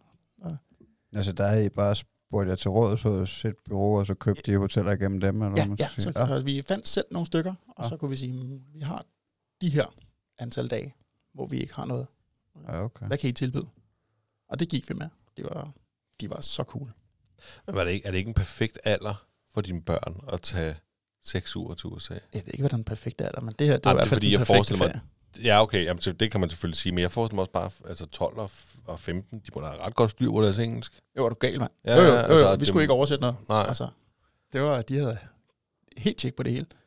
Kan både læse og tale og, og skrive og gøre ved, ikke? Og, og selv bestille det hele. Og, og det dyrkede vi så også. Det skal I selv klare det der. Det er fedt. Det var ret fedt. Ja, og hjælpsomme, og kan jo, kan jo klare sig selv. Altså pakker deres egen kufferter. Og vi var jo ind og ud af et nyt hotel hver dag. Og det kunne de finde ud af at få selv finde ud af at tage tøj på, og sørge for at holde deres vasketøj adskilt fra det rene. Øh, og, og sørge for at pakke kufferten og, og stå og være klar. Er det det længste, du har rejst med dem? Seks uger? Ja, det er det. Ja, blev det ikke for meget? Overhovedet ikke. Det blev næsten hverdag at rejse sådan. Ja. Altså, jeg er klar til at tage afsted i morgen. Ja, okay, men jeg kan også godt forestille mig, når man kommer ud over et eller andet punkt, altså jeg kan ikke huske, vi har haft uh, Erik B. Jørgensen med i podcasten, der har jo rejst 45 dage ad gangen med hans datter. Altså, altså det, man kaldte de lange ture, men jeg kan ikke huske, hvad fanden han sagde, men han sagde et eller andet, det skulle i hvert fald være ud over en måned eller et eller andet, for ellers var det bare en kort tur. Ja, det var Altså, sådan noget. Der er måske et eller andet, når man kommer ud over altså når du kommer ud over et eller andet antal tid, fordi jeg kan også huske, at det længste, jeg har været ude og rejse, det er et halvt år alene, ikke? og det blev netop også, altså, ja, det, det blev Det det var for, for hverdag. Ja. ikke? Altså, man, ja, jeg begyndte at, at drømme på engelsk, og Mm. mm. altså, ja, Det oplevede jeg selv. ja. Det der, ikke, ikke på den her tur, men da vi var i New Zealand, der husker jeg, at jeg drømte om min mor og far, øh, som talte perfekt engelsk i den her drøm. Især min mor. Og hun kunne ikke tale særlig godt engelsk. Altså, jeg, jeg er sikker på, at hun godt kunne finde ud af at bestille noget mad, primært ved at pege. på, Jeg vil godt have det, ham derovre får. Men, men i drømmen talte det bare helt perfekt. Det var ret sjovt, ikke? Ja. Har du så andre, har I, har I andre drømme om, hvad skal man sige, lange rejser med dem? Øh, det tror jeg ikke, vi er nået til endnu. Vi har masser af drømme om at rejse. Og problemet med at rejse, jo mere du kommer ud, jo større bliver bucketlisten. Jo flere steder vil man gerne til, ikke? Øh, Ja. helt sikkert. Så Ja. vi må se, hvad, hvad det bringer ind. Jeg tror altså, der er styr på skiferien, ikke? Det bliver helt old school klassiske sejlpak øh, i uge 7. Vi ses dernede. Hvor- Hvor nu, sejl, hvor nu det ligger? Og Sejlbak ligger i Østrig. Og det er Østrig, okay. Så du er ikke skibums? Nej, okay, overhovedet nej. ikke. Jeg stod på ski én gang øh, i Læsby Alp. Otte gutter. Magnus var også med. Det var nærmest mere drukken, det var ski. Og, Ja, og var derfor må jeg så ikke tage på øh, skitur med gutterne for min kone. Også mere fordi hun ved, at barregningen vil jo koste det samme, som hvis vi tager hele familien afsted. Og, Ja. Altså lad mig sige det sådan. Jeg var glad for, at øh, jeg fik løn på den tur der. Der lige pludselig, mens vi var dernede, tikkede, øh, tikkede Ja. løn ind, fordi det var da en dyr tur. det er Ja. sindssygt, ikke? Har det altid været vigtigt for dig at lære dem at stå på ski? Det, vi startede i, min kone og jeg startede i New Zealand i 2003. Fik job på et skihotel. Okay. Og jeg havde stået på ski et par gange, og min kone havde måske haft ski på en gang. Så vi købte ski til hende og snowboard til mig. Vi skulle være der i tre måneder. Og så gik vi i gang. Så tænkte vi, vi lærer det vel, inden sæsonen er slut. Og det gjorde vi. Og siden har vi været på skiferie hvert år. Jeg står på snowboard, og hun står på ski. Øh, jeg har aldrig haft en eneste lektion. Jeg står på snowboard, men det går da meget godt. Jeg er sikker på, at jeg har nogle kammerater, der vil grine og sige, ja, det kan jeg vide, hvad man godt se. Mm. Ah, men hvis du, det, det må gå godt. Ja, det går meget godt. Og øh, så havde vi ligesom reglen for, at vores børn skulle lære at stå på ski først, inden de står på snowboard. Ah. Så um, vores søn står stadigvæk på ski og gider slet ikke snowboard, og vores datter står på snowboard. Okay. Hvor, hvor gammel var de, da du tog dem med, eller hvad man skal sige? Jeg tror, Ane var, jamen det har været fire begge to, Okay. da de øh, havde ski på første gang. Det er tidligt. Ja. Det er passende. Ja, ja, nå, men jeg er jo ikke selv. Altså, jeg, Jeg ved sgu ikke, hvad der er for det, men øhm, jeg synes, det lyder bare så tidligt. Kæft, Ane var ikke særlig høj, da hun havde de der. Hjelmen var kæmpe stor til gengæld. ikke? Men hvad, hvad gjorde, altså, lærte I dem det selv, eller havde I dem lidt Nej, på skiskole vi- også? Vi tog os på skiskole. Okay. Øh, Altså, I tog sammen på skiskole, alle sammen? Mark? Nej, så afleverer man den der ned i en børnehave, jeg at sige. Og en, enten står man ved siden af, eller så kommer man tilbage et par Ja, timer okay. efter og Ja. henter dem. Og så har de haft det fantastisk sjovt. Gjorde du det fra starten af, eller? Ja. Nå, okay, Det gjorde vi fra starten. Altså, det er sjovt. Så de første par år, det er jo investeringsårene. Det er jo, altså, der tuller man rundt og hygger i sneen, og man får egentlig ikke selv kørt særlig meget. Nej, nej. Øh, Nej, men det var, altså, jeg har, jeg har gjort det med min, øh, min dreng her i vinters. Vi var faktisk også et sted forrige vinter, der har han jo så kun været, har han været to der? Ja, der har han været to.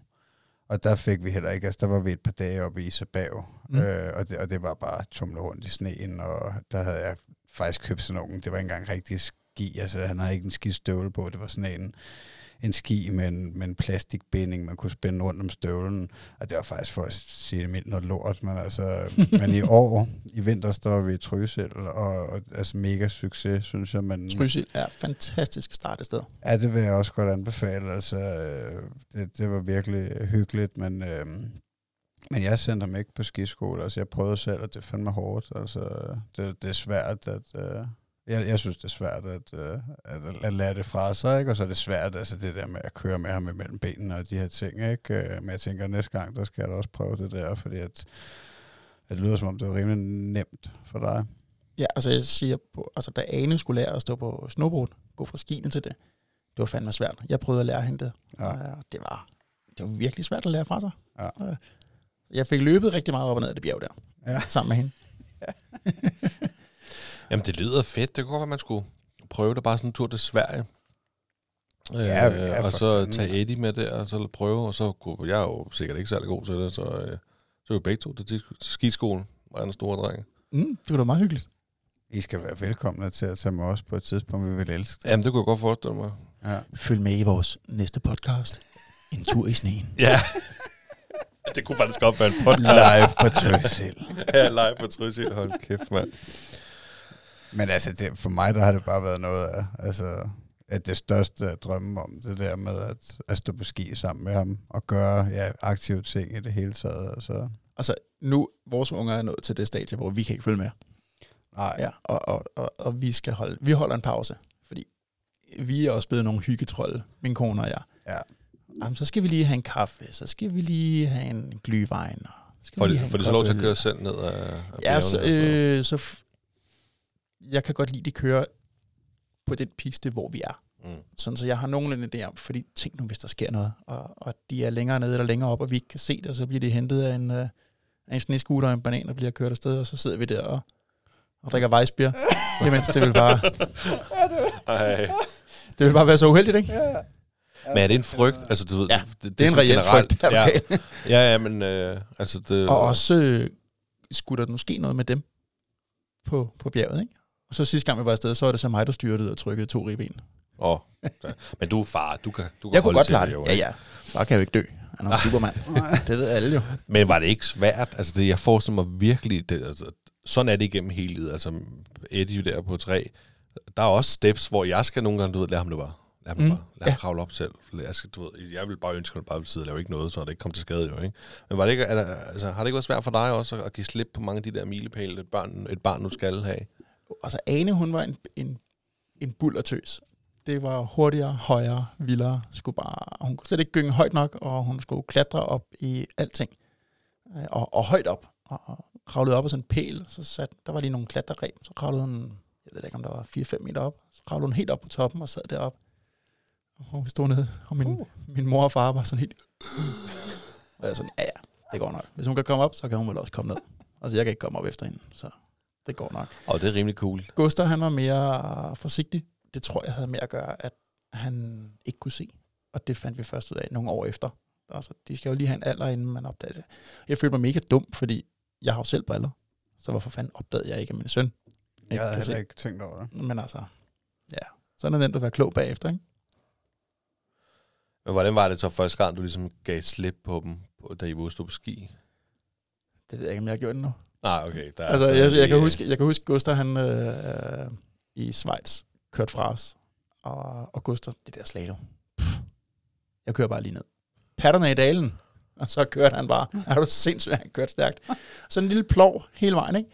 Men sådan en lille dreng kan jo ikke plove ordentligt. Så han kørte bare, og han kørte hurtigere og hurtigere. Og jeg var, hold kæft, jeg kørte stærkt på det snowboard for at indhente ham. Og jeg piftede, og jeg hudede og hæppede, fordi vi boede på pisten, sådan halvvejs nede. Og de havde sagt, at de var rigtig trætte, de gerne ville hjem. Og jeg kunne godt se, lige om lidt, så kører du forbi der, hvor vi bor. Ah. Og så er der kun én vej. Det er at køre hele vejen i bund, og tage liften hele vejen op, og så tage turen en gang mere. Og jeg nåede at indhente ham. Han nåede at stoppe lige efter vores Ej, lejlighed der. Altså, jeg får nærmest bare...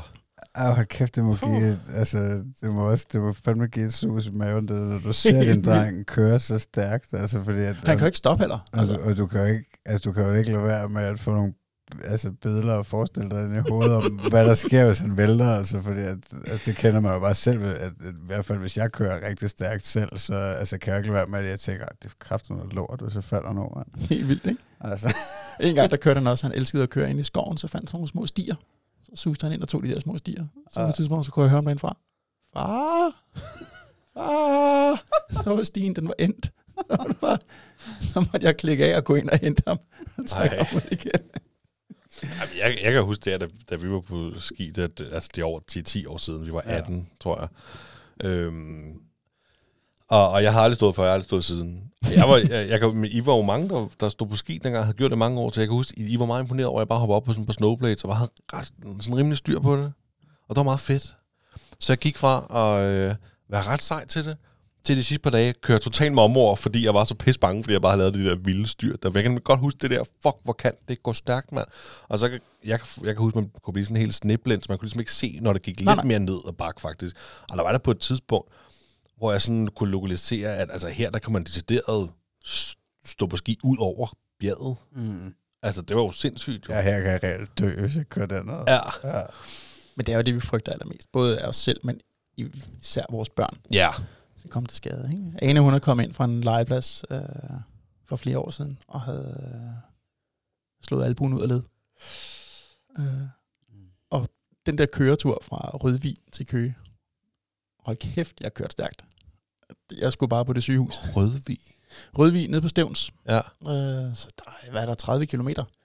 Men det tager ikke særlig lang tid på landvej i en øh, Ford Mondeo, når man er en presset far. Og det var jo fuldstændig irrelevant. Jeg skulle jo bare have kørt stille og ordentligt. Men det kan man sagtens sige bagefter. Men det er utroligt så meget heltekappe, man lige tager på. Da, da, da. Så kan man klare alt i verden, ikke? Ja, og man kan gøre jeg sad ved siden af hende hele tiden, også under operation og alting. Selvom jeg var en lille mand, da de skulle bedøve hende. Der, Ah, der, der, der blev jeg fuldt ud.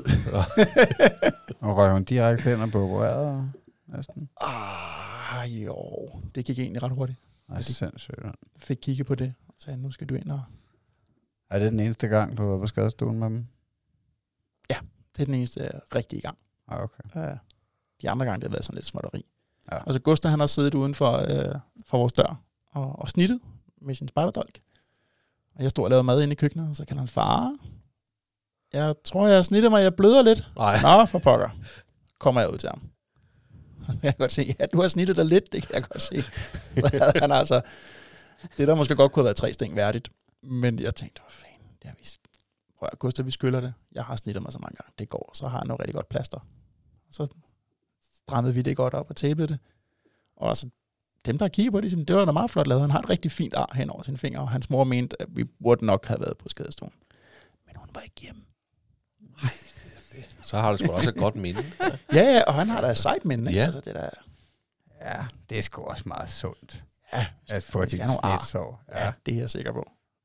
Ja, man skal da ikke ind og lappe sammen for det hele. Ej, jeg vil sige, jeg tror også, sådan en form for skade er også nemmere at, at, at håndtere end de der, når de øh, øh, vælter og skriger, eller altså, Ja. ja. ved, hvor man tænker, oh, er der brækket noget, eller for mit vedkommende, min snublesøn Eddie der, ikke? Altså, hvis han, øh, jeg kan se, han slår hovedet ned, og siger, ah, det første, jeg gør, det er at kigge med hans tænder, Ja, ikke? For der sker, det er der så heldigvis ikke mellem, men det frygter man. og det der, hvor de, hvor, hvor de har slået sig og skriger rigtig meget. Ja.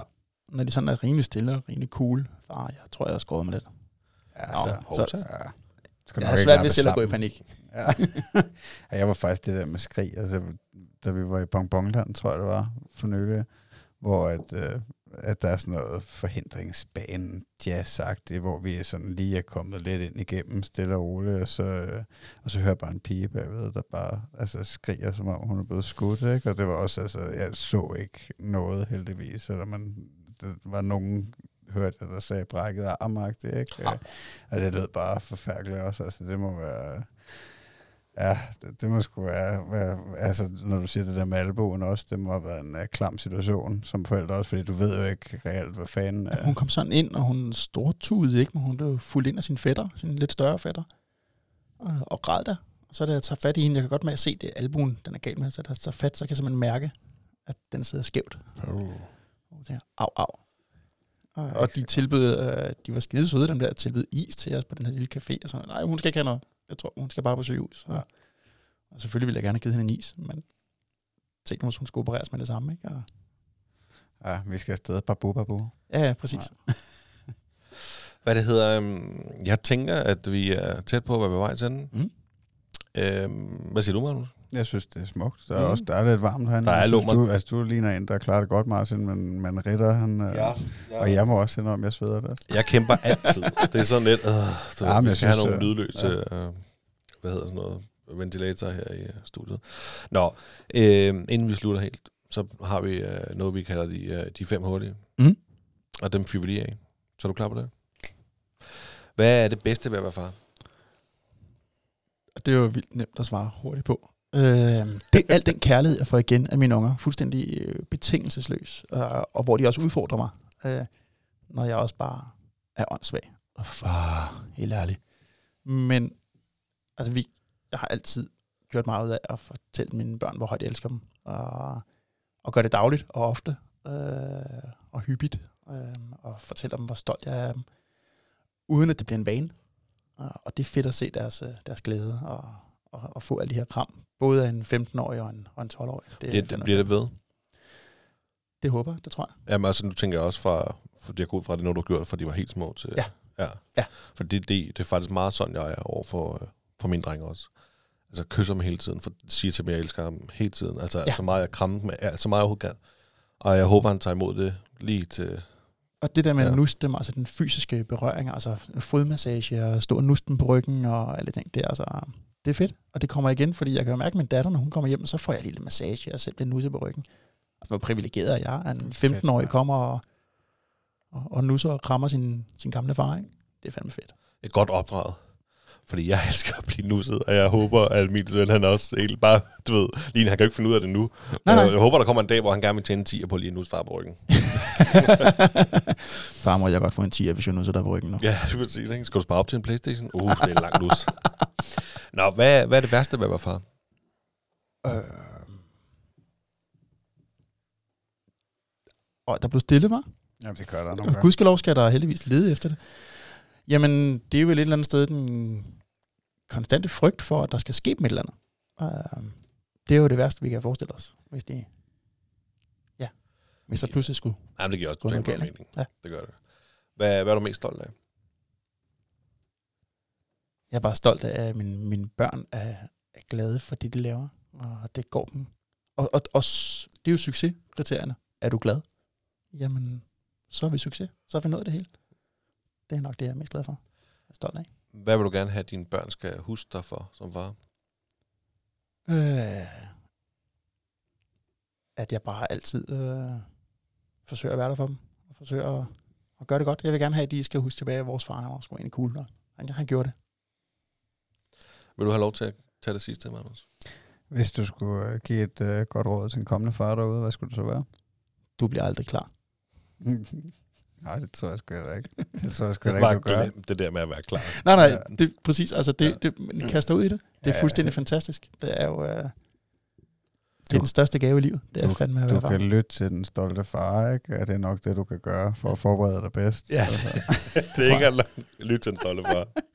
altså de der Femina-blade og hvad det hedder alt sammen, det er forelæsninger. Nej, Jamen altså, jeg tror simpelthen, det var det.